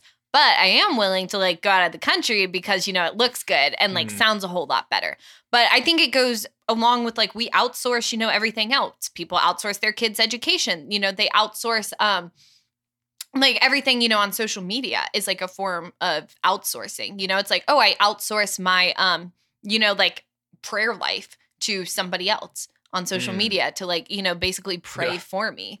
Um, and so it's just it goes along with the culture. It fits right in. and notice how like what's their problem just poverty in this general sense. Yeah, right. you know what i mean it's just like only if only they had more money well we have the money and we're so generous you know it's just Yeah. like I mean, they don't we, even we learn have about a lot, culture you know. there. What was it, Mother Teresa when she came and like gave a speech at Harvard and whatever? It was like, you think the third world's poor? I've seen real poverty, which is the poverty of a nation that kills her own children, Oh yeah. and like spiritual poverty. And I, yeah, I mean, your your parents got to like work with Mother Teresa and stuff, Mm. but they probably know better. But I mean, it's just like, They did a lot of medical work with her in India. I, I tell Wow, you, the that's stuff, so cool. Stuff that they saw. Oh my gosh, Mother Teresa was the kind of person that like went into this, would go into like an abandoned bathroom area and just clean the toilets because she wanted to. She wanted to clean the dirtiest things, and she she wanted to do that. It's like, I like. I can't even set foot in clean your bathroom. it's crazy. I don't know, but oh my gosh, yeah, it's it's so true. A nation that kills its own children. Ah, it's so. I mean, uh, yeah. Oh, okay. Keep. There's a Dostoevsky quote. It's so funny because like there have been people writing. We're we're doing the same project that's been going on since the West has lost the lost the faith, Mhm. and it's just taken different forms. Like we had this little like blip of religiosity in the U.S. that happened like post-war in World War II, but past that, it's just been like this continuation of this and it's not progress in any type of way. It's uh, Yeah, because the only way religion comes back in is like if it becomes a trend. You know, it's like, oh, it's popular to, you know, like post about it on Instagram. So therefore, you know, it's like you all of a sudden you know who's like Christian when like Christmas and Easter roll around because people are like, you know, they post something, it's like they post an Instagram picture for Easter and they're like, he is risen, alleluia, you know? And you're like, oh my gosh. But then they haven't even like gone to mass, you know? Or it's Mhm. like they just go on Easter, but like don't go for the entire Triduum or like Holy Week. And you're just like, hmm, you know, we just don't understand. And we just are like culturally religious Hmm. to the extent that like it's socially acceptable. and when it becomes socially unacceptable, you know, Yeah. um, Then it's out. I want to. There's another topic I saw in there. is Imagination. Oh, yeah. Imagination okay. in the will. I want to do that because I, I like imagination. Okay. Yeah. So there was an article that I had read about imagination being like the strongest force to form the will. And I felt like that went really well with social media and how that has weakened the will. Hmm. Um, because what it's done is like either A, dirtied the imagination, or B, just like turned off the imagination. Hmm. So now it's like you don't Yeah. have to imagine anything because you can just go and like look at how other people are like living their lives, you know, and just like use that. And so you don't have to like think. You don't have to, you know, create anything yourself and like decide, you know, like try and figure out, okay, what is like the good? What should I be ordered to? Because it's like you can find so many different other people telling you what is the good and what you should be ordered to mm, and they're all wrong, you know, because it's like we've said this fake reality, like you can't be ordered to anything that's temporal. Um and so we need to like revitalize the imagination. I believe it. my mind is okay. My mind is easily fascinated. Okay, like you could say something and I'll be like, "Oh, that's really cool." You know, it's this is interesting, but it's so true because imag like imagination. If you're going for that, that means you're like. It's like you're for purposely forgetting what you know, and diving into something that is completely unknown. Well, Like, you're diving into something that's more true than what you can experience Yeah. around you. Right. So if Mm. we say let's we'll say imagine this, right? We're diving into something that we don't really know. It's just so interesting because I don't know, it's it's just a wow factor for me. I don't know, like imagination. Like heaven. It just seems Yeah. it's like heaven is imagination, right? Because we can only imagine it because we don't know what it's like. Mm-hmm. I mean, we do know what it's like, but we don't know. I found it. unless we're there. Oh, you You know, This it. goes to imagination. Okay, I hope, possibly. we'll see. We'll see. He was writing this in 1880. Uh, let's just go to this. So, the spiritual world, the higher part of man's being, is rejected altogether, dismissed with a sort of triumph, even with hatred. The world has proclaimed the reign of freedom, especially of late, but what do we see in this freedom of theirs? Nothing but slavery and self destruction. For the world says you have desires and so satisfy them, for you have the same rights as the most rich and powerful. Don't be afraid of satisfying them and even multiply your desires. That is the modern doctrine of the world. In that they see freedom. And what follows from this right of multiplication of desires? In the rich, isolation and spiritual suicide. In the poor, envy and murder. For they have been given rights, but have not been shown the means of satisfying their wants. They maintain that the world is getting more and more united, more and more bound together in brotherly community, as it overcomes distance and sets thoughts flying through the air. Alas, put no faith in such a bond of union. Interpreting freedom as the multiplication and rapid satisfaction of desires, men distort their own nature. For many senseless and foolish desires and habits and ridic- ridiculous fancies are fostered in them. They live only for mutual envy, for luxury and ostentation. To have dinners, visits, carriages, rank, and slaves to wait on one is looked upon as a necessity, for which life, honor, and human feeling are sacrificed, and men even commit suicide if they are unable to satisfy it. Dude, Mic drop. Yeah. Like, uh, oh, I mean, it's just like social media. It's it's right Yeah. there. Um, it's entirely that. They live only for mutual envy, for luxury and ostentation. It's just it's one big mutual envy show, and um, okay, but we can't imagine it otherwise because that's all we think reality is. Yeah. Is I mean, like at the very end, you know, like to have dinners, visits, carriages, ranks, and slaves to wait on one is looked on, upon as a necessity, for which life, honor, and human feeling are sacrificed. So like you'll sacrifice anything for that lifestyle that you think exists somewhere and you'll move away from your family and your whole imagination is is basically cut, kept captive to Mhm.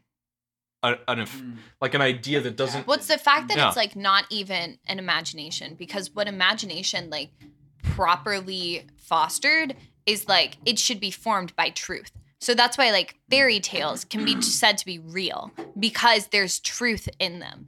And it's like they're communicating something, you know, that is real. Even if it's through, you know, characters that don't exist in like, you know, a temporal world. Mhm. Um, it's like they're communicating a truth that does exist. And so it forms you, you know, in a way that you are now ordered towards like what is higher and what is Mm. good versus the fact that, and so it's like it's ordering you towards reality. And so it's past what you can experience towards like, you know, the real spiritual realm.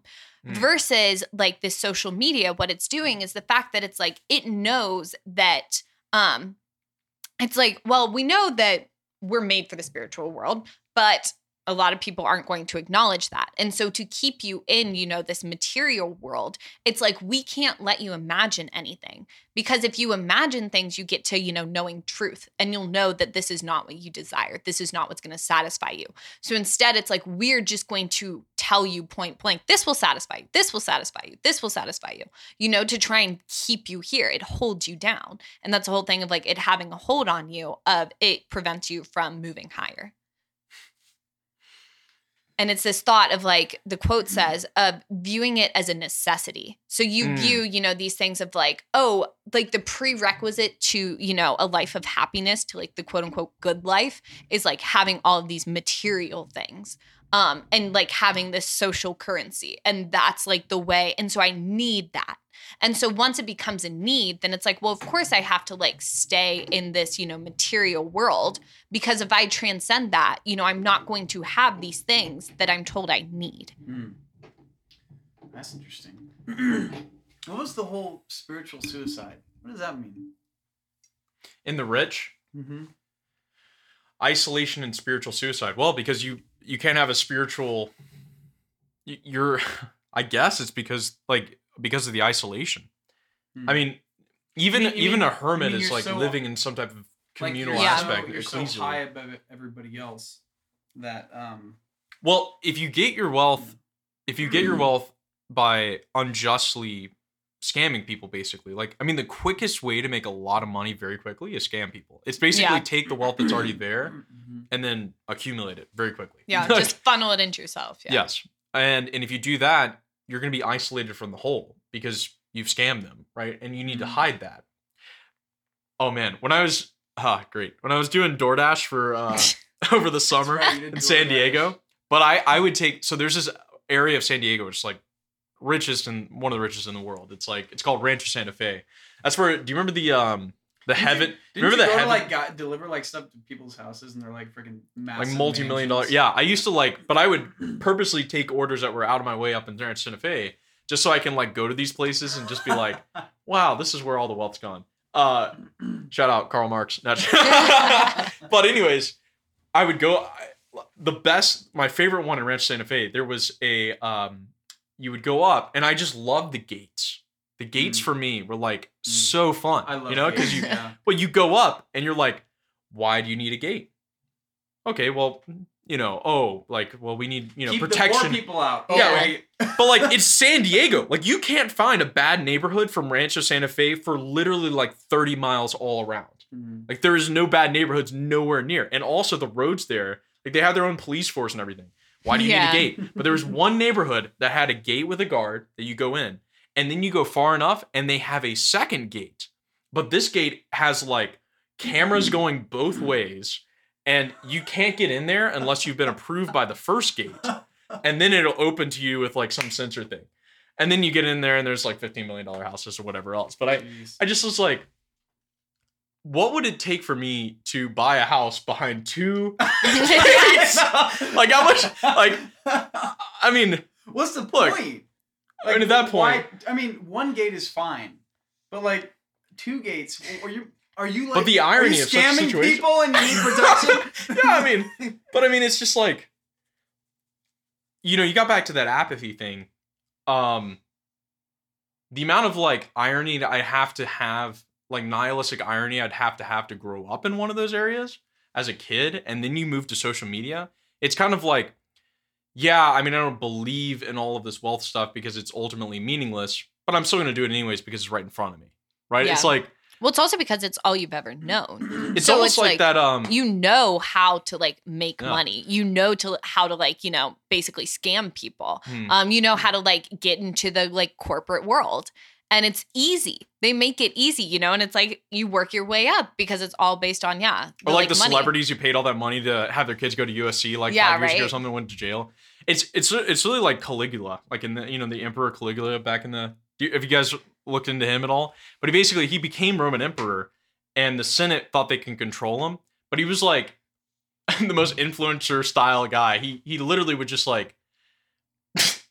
Oh, the Romans. They, they he would just be drunk all the time, and then one time he like brought a woman in the Senate and then like raped her in front of like everyone in the Roman Senate and then he would do stuff like just invade places and and the senate guys thought they could control him but he just was like i don't care this whole roman empire stuff doesn't make a hill of beans to me and like i feel like that's kind of the the nihilistic yeah. Well, modern thing that's like- whatever the post postmodern because we're not modern this is the thing you have to get in your mind is the moderns were actually trying to build up something. They were trying to build up like this like super capitalistic structure whatever with a big state.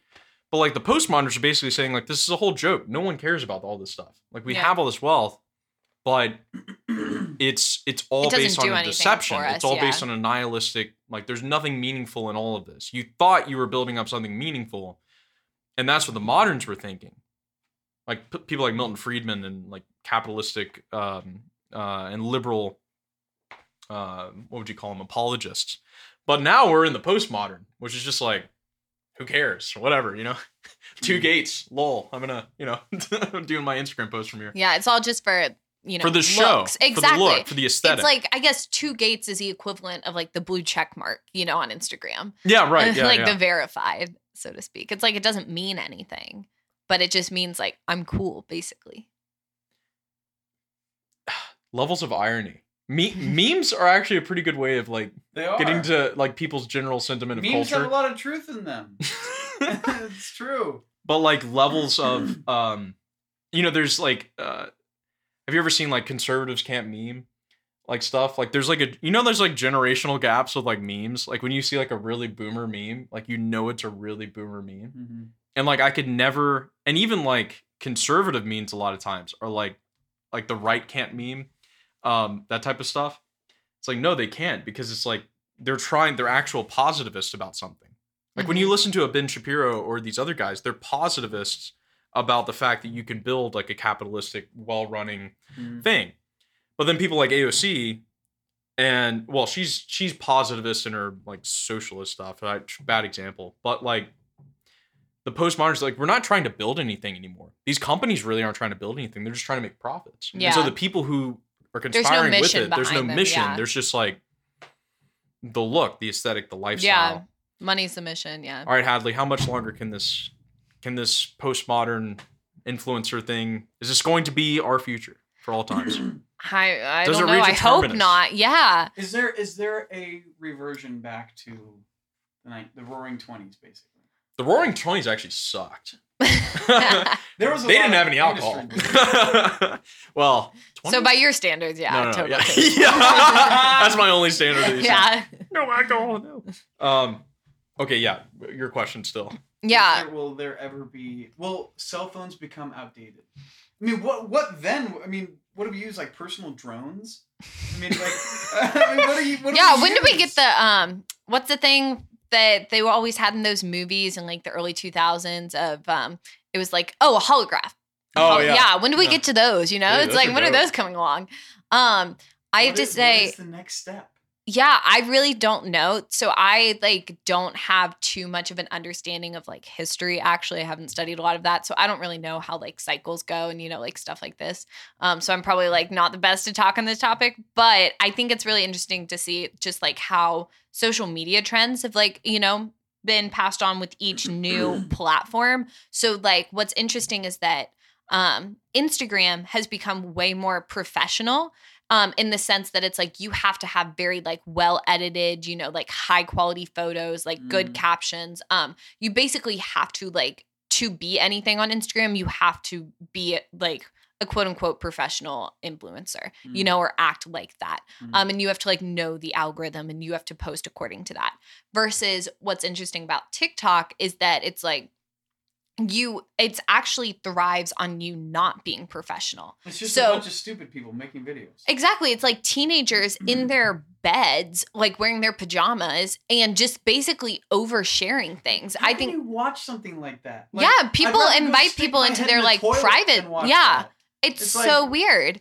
But they're willing to give up so much privacy. So like people, you know, um, like will just overshare on those apps is another thing. And that's this like, you know, desire for connection. And so it's like, no, you should not be sharing these like traumatic events of yours on TikTok, you know? It's just so disturbing that people think that that's okay. There's no more privacy. Yeah, exactly. Yeah. But they're willingly giving it up um, for this social currency and for this, you know, chance to be TikTok famous. So that's another thing that TikTok thrives on is that like the algorithm is like, you know, kind of random. And so anyone now can become like more famous, you know, more popular. Like they can get a video that's circulated and get like hundreds of thousands of views, even if they're, you know, a middle schooler making videos in their basement or their bedroom. Um, and so that's what also makes it so addictive is that it's like, oh wow, anyone without any experience can get this social currency really quick, you know, at no cost to them. You know, to me, to even watch TikTok, you have to lower yourself to such a level. Yeah. You just don't care. It's like I could never sit down. It's and, mind-numbing, yeah. Like it's so stupid to me. It's like how go ride a bike or something. It's like what? Yeah, what- talk what to a you do- friend, what yeah. are you doing sitting down on your recliner eating Twinkies, like watching TikTok? It's it's the how can you even do that? To me, it's like You don't like Twinkies yet? but it's people who like haven't connected with others in real life. And so I so think they're, that they're all sheltered kids. not even exist. no not even sheltered just like people i think that it's um you know people specifically that aren't sheltered um and so it's people that like you know they go to school they like do their sports they have like you know i'd say like real life friends but it's that they have the like praise from this social currency um and so that's where they find their like self-worth so to speak you know? Um because it's like you don't have friends that are just gonna like compliment you all the time you know and like affirm you all the time. Um because it's almost like this you know it's like in friendship it's this like unspoken thing of like yeah if we're friends obviously like i think you're cool obviously i like want to hang out with you. Um but people like crave something more than that because also we've lost the meaning of friendship. So we now just um have friends that are either you know um friends that provide something to us. So, you know, there's a classic example of like, oh, we're in a class together, we can study together. Like, you provide something to me. The friendship ends once that's no longer provided. Then there's also, you know, the friendship of like, oh, well, we're like, you know, we have fun together. So it's like you're a friend that I know that I can always like go to a party with. And oh, we have a ton of fun at the party. But it's like once you stop going to the parties, that friendship ends. Um, and so, you know, like Aristotle's definition of like virtue friendships is like you are mutually like working towards a common goal. And that's like, you know, a higher good. Um, and so I think that it's that those like don't exist anymore. So we have like, you know, these um friendships of like enjoyment and then like friendships of um like, you know, providing something for you. Mhm. And so because that's all that people have, they're still not fulfilled in like I have a friend, like I have someone that I'm working towards something with, a person that's like calling me on to hire. You know, like the whole thing of like ordering your desires towards a good. And so people are still searching for that um being fulfilled and like being affirmed. So they then turn to like social media and the social currency and that's where they like find it affirmed. Um, so I think that like the ch- um, shift of social media is going to be like, where can you get that social currency faster and easier? So like, you know, Instagram, it was like, yeah, at first, like a lot of people could like quickly get, you know, famous on there, but now it's been crowded out by businesses. And so now you have to like pay more through ads and stuff like that to be able to like make it in the Mm. algorithm. Whereas TikTok, you don't have to pay for that.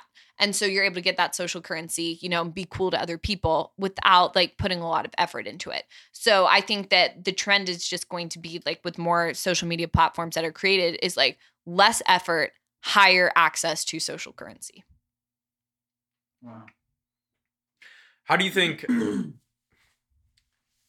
so to move a little bit more to Franciscan, so there seems to be, uh, and this came out of the Instagram debate. I Mhm. think these kind of like two currents, right? There's the the stream of new media, you know, um, whatever it is, Instagram, etc. And also this move for like Franciscan to be more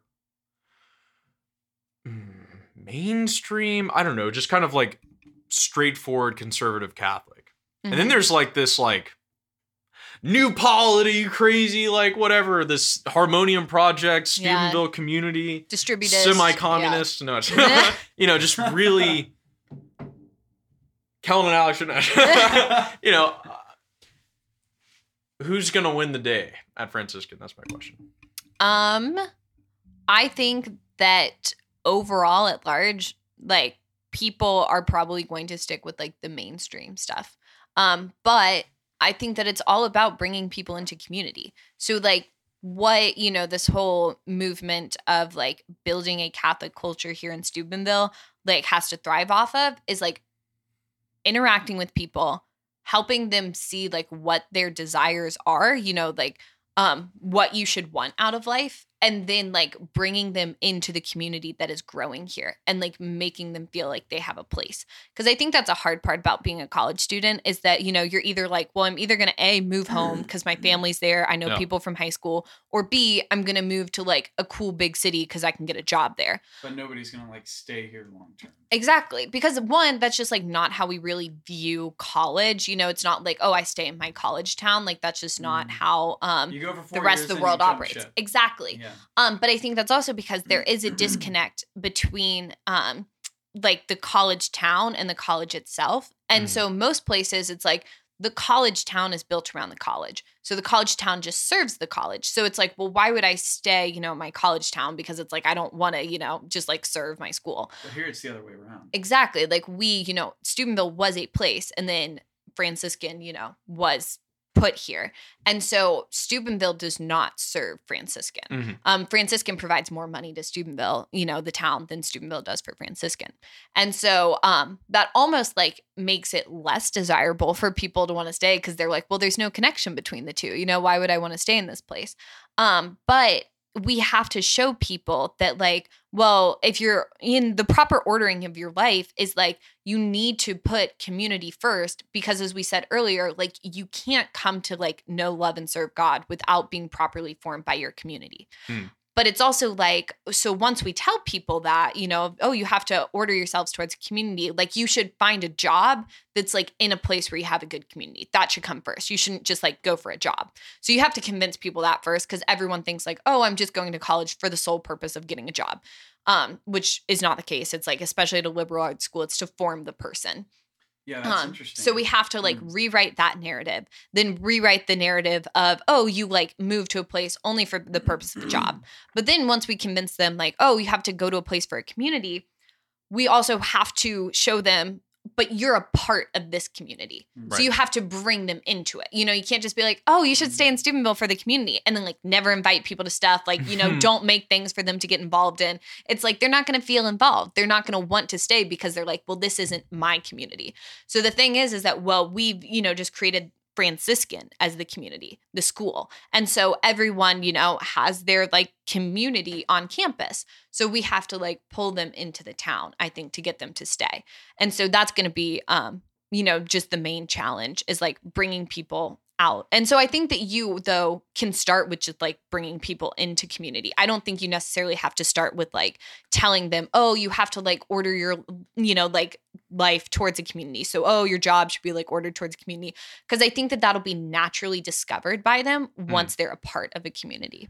I think, yeah, I think a lot of people are kind of turned off when they hear about, like, for example, my sister went to UC Santa Barbara, and the dorms are literally on the beach. I mean, you Mhm. could take your fishing pole and throw your line out your window, and you could probably catch something. Like, it's, that's how close it is.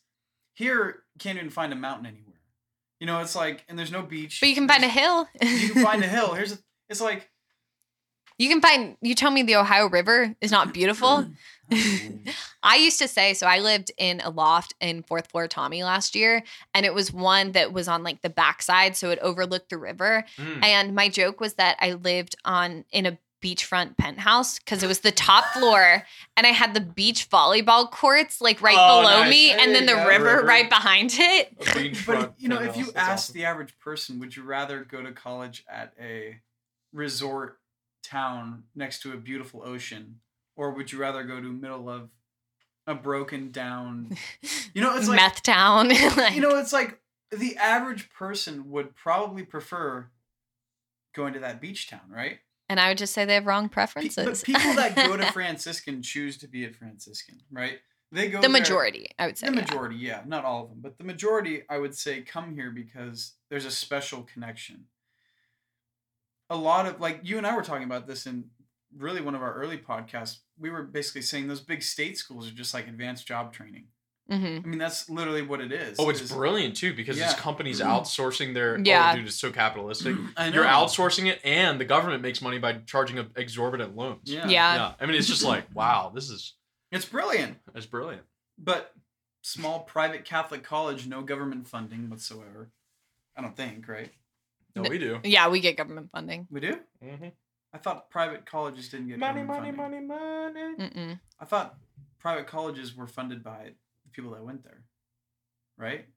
Not all of them, yeah. It, de- it depends. So they get or- government No. funding, but it means that they're not like run by the government, so to speak. Okay, So like okay. we're not a state school, so we don't have to do things that like the state mandates. Okay, that's that makes sense. But we do That's- take government funding. Yeah, Mhm. I mean, yeah, it's it's just interesting. You know, people come here because they, most of them want to, like, build a culture and they want to be transformed through the university. A lot of other places are just like go there for four years, leave. You know, and it's just teaching you how to. We've talked about this training, before. yes. Okay. If Catholic culture is necessarily okay, well, culture in general. If it, if Catholicism is necessarily social, and further, um, you know, this further individualization of everyone and the breakdown of families all across the country, then like we're one of the few places, including you know, like little parish communities in different areas that are like living this Catholicism thing. Like it, it has to be social. It can't be an intellectual's retreat into some type of dialectical Thomism. It can't also be some ivory tower stuff. It also can't be just merely kind of a Catholic label on top of a general Yeah. liberalist view of, of reality. It's it has to actually have a community that's an ecclesial thing. Mhm. Like St. Peter's and like the surrounding families that are like living Yeah, and like your living community should be ordered around a parish. and trying yeah. to go through virtue and it has to be yeah it has to be parish level and what's really interesting about being attached to a catholic university and higher education stuff is like you know uh, I, this is one of the most neglected stories in scripture the uh, ezra and nehemiah the books in the old testament so most people have no idea about it like so you remember jeremiah and those whole his prophecies right look babylon's about to come f you guys up and take you to babylon and you're screwed right Yeah, that's exactly how it was in the scripture. yeah. Well, he got thrown in a well. They were like, die, stop talking, you're in a well now. And he's like, you guys are about to die. so they go to Babylon for 70 years. And then Daniel has his pros- prophecy that it's going to take even far longer for um, for the real restoration to take place. Well, anyways, Ezra and Nehemiah were like the Jews when they went to Babylon got so incorporated in, in the Babylonian cu- culture that they never thought they were ever going to leave, like ever rebuild the temple, anything. Ezra and Nehemiah had like recovered the Jewish scriptures and like read it and were like, oh no, this is not what we're supposed to do at all. Babylon, we're not supposed to. You know that psalm by the streams of Babylon? There we sat and wept, and we hung up our harps while they while our captors told us, "Sing us a song of Zion." Like that was that whole. It's called the exilic songs psalms. You're in, you know, you're in exile. Well, they go to the uh the ruler in Babylon and say, you know, we want to go back and rebuild Jerusalem. He's like, yeah, go ahead, have have a fun time. And they re- went back, rebuilt the temple, reconsecrated it, all from like reading the scriptures again and being like, oh crap, this makes a huge difference on all of our lives. And you know how much of the Jews went back? Like very few. Like it was like 10% of, the Jews who were still in Babylon. And many of them just stayed there forever. Um, but it was only from them and them actually going back through reading the books and saying this is the blood of the covenant and like you're back in, you know, in um in the people of God again that they rebuilt the temple. And and it said that God loved that temple even more than Solomon's temple when he originally built it. And it's like that same thing. It's it's kind of like as long as we knew we know like this is why Jones's book before church and state is such a huge deal because he's saying here's what a catholic civilization looks like now we read that and then we read the scriptures and you read aquinas you read other people and we get it from the academia stuff and you're like okay now what do we do all right let's stick together. That's part of it. yeah, one. right. you know let's stick together. You know we're gonna figure it out you know? Hey, get a parish. All right we got st peter's. Sing in the choir. Great job. All right buy a house. I don't know. Like these are really stupid small steps.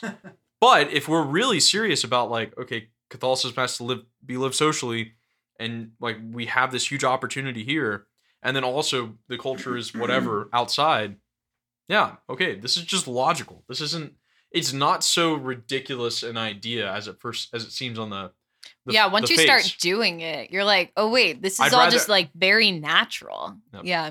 wouldn't wouldn't rather be anywhere else i say this all the time even when we're walking and there's down the street. There's like four cop cars, and then there's some The guy. In stuck the, semi. yeah, the semi he's hit stuck in two the cars, He's hit yeah. two But cars. there is a beauty here in. there's was a fire truck coming down the street too. I'm just like, it's home, man. yeah. It's That's where I strange, live. but you know, I wouldn't be in Steubenville if it wasn't for the people. Like I'm. Yeah. like, Oh, why absolutely. here. Yeah. It's like, but we have, like, all of us here. It's worth it. You know, it's it's the place that I want to be. Like you said, you feel more at home here than you do in San Diego. hmm you Yeah. know? Shout out best city in the world, San Diego. um, But how many people would say that? Like, where would you rather Us be? in idiots. Steubenville or San Diego? People would be like, oh, I'd rather be in San Diego. The San Diego Zoo. San Diego was Hadley, really nice. Yeah, Yeah, I've got to yeah. say. yeah, that was an awesome. There are trip. some times I'd rather be in San Diego. Well, here's the true. thing too: was like going to San Diego with the whole group of everybody. Yeah, Like that was what made That's it what made it so special. awesome. Yeah, exactly. Like getting to hang out with your family. That was so much fun. The Mhm. ambules, like so great. and and that's why like and i uh, like we have more effect than we think it's not just us saying like oh i'm gonna live here but like we're a huge inspiration for our parishes that we grew up in Mhm. you know like my parish priest in san diego he he the when i was gonna go to fran he's like we're gonna do a, a little scholarship thing whoever wants to go to a newman guide school we're gonna give you a thousand dollars from the parish and I was the only one who applied, and I went to Franciscan. He gave me a thousand dollars to go to Franciscan, and and I can tell even me, just me, Paul, and Gabe going to Franciscan, and now we have other families asking me about like, oh, I want to send my kids there and all this stuff. And I've gone back and forth from the parish, talked to my parish priest and my spiritual director and stuff, but I can tell like things at the parish, even from just us going there, and like there's this mutual, you know, like St. Paul has like encourage each other with psalms and hymns and all this stuff. It's like that mutual encouragement of us trying to do something good here is going to have huge effects for our parishes back home, Mhm. our families, our whatever. So it's not like, and this type of, and we're not the the first people to think about this either. Like, I mean, the, there's people in the Harmonium Project who've been doing this for far longer, and um, the Nelson family, like, Yeah. doing all the property buy-ups they've done and stuff. So, uh, it's not like it's unprecedented, and further, it's not restricted just geographically. It's also the people who come and visit and are like, "Wow, this is cool. I'm going to bring this back to my parish and start doing stuff here." You know, it's okay. Yeah. Every podcast we have Well, to rant about like dude, justifying I- this crap dude, to when ourselves. I- Dude, when I, you know, when I went. this here- will work. I promise. I Yeah, promise. right? I mean, Jack, you're gonna live. You're gonna live. I mean, my you're not gonna die. my friend Daniel went here, and then I got influenced. I came, and then um, at the same time, another friend from home named Rosie, she came, and now it's like a big thing back in our hometown. We're just from a small town, and like people are, oh, Franciscan, like obviously everybody's going there, so there's got to be something good about it, right? And it, you're right, it has that effect on your parish. People start Yeah. talking about it. You know, Yeah. What is this place in Ohio, right? Yeah. What is this place in Ohio that people are flocking to? It's like, come check it out. Yeah. Why did Matt Prad It's- move here? You know. It's a, it's a good dump, but come on. Yeah. it's a good dump. yeah. Well, it's like the mark of a Christian is joy, and like there's joy here, and like that's what I notice about people, and other people will notice that about you. You know, wherever you go. Thanks for bringing the joy to the Kellen and Alex show. Thanks, Adam, for coming on. Oh, that, that- wow, wow. That's a good one. We, uh, you, you I think Instagram's my- gonna go out of business after this. You, yeah. Right. Hopefully, fingers crossed. You Uh, made my intellect and imagination go to another level. Well, I hope that we do that for all the listeners too. All two of them, maybe. Shout out yeah. all two listeners. McKenna, thanks for joining us as well. Yeah, no, this was awesome. Thanks for having Thanks me. Thanks for being again. on, Hadley. And that's gonna wrap it up for us. The Kellen and Alex show, destroying Bye. all of your old notions. K and A, baby. K and A. Peace. If there's a Christian religion, then it's Catholicism or nothing. what politics actually is art of people living together, orienting one another towards virtue. And the person was like, dude, flirting is the abortion of love. This is the most worthy, most exciting, most adventurous. Drop a nuke on the Franciscan bubble. The Kellen and Alex Show.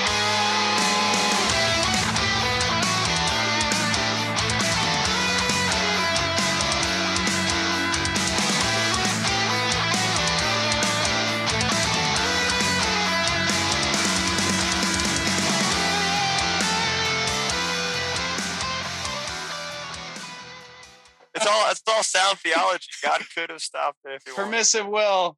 That's fact. I don't know why God would allow something like that to go through. But then again, God allows God allows you of to go on and on. You know Fair what, enough. Truth, okay?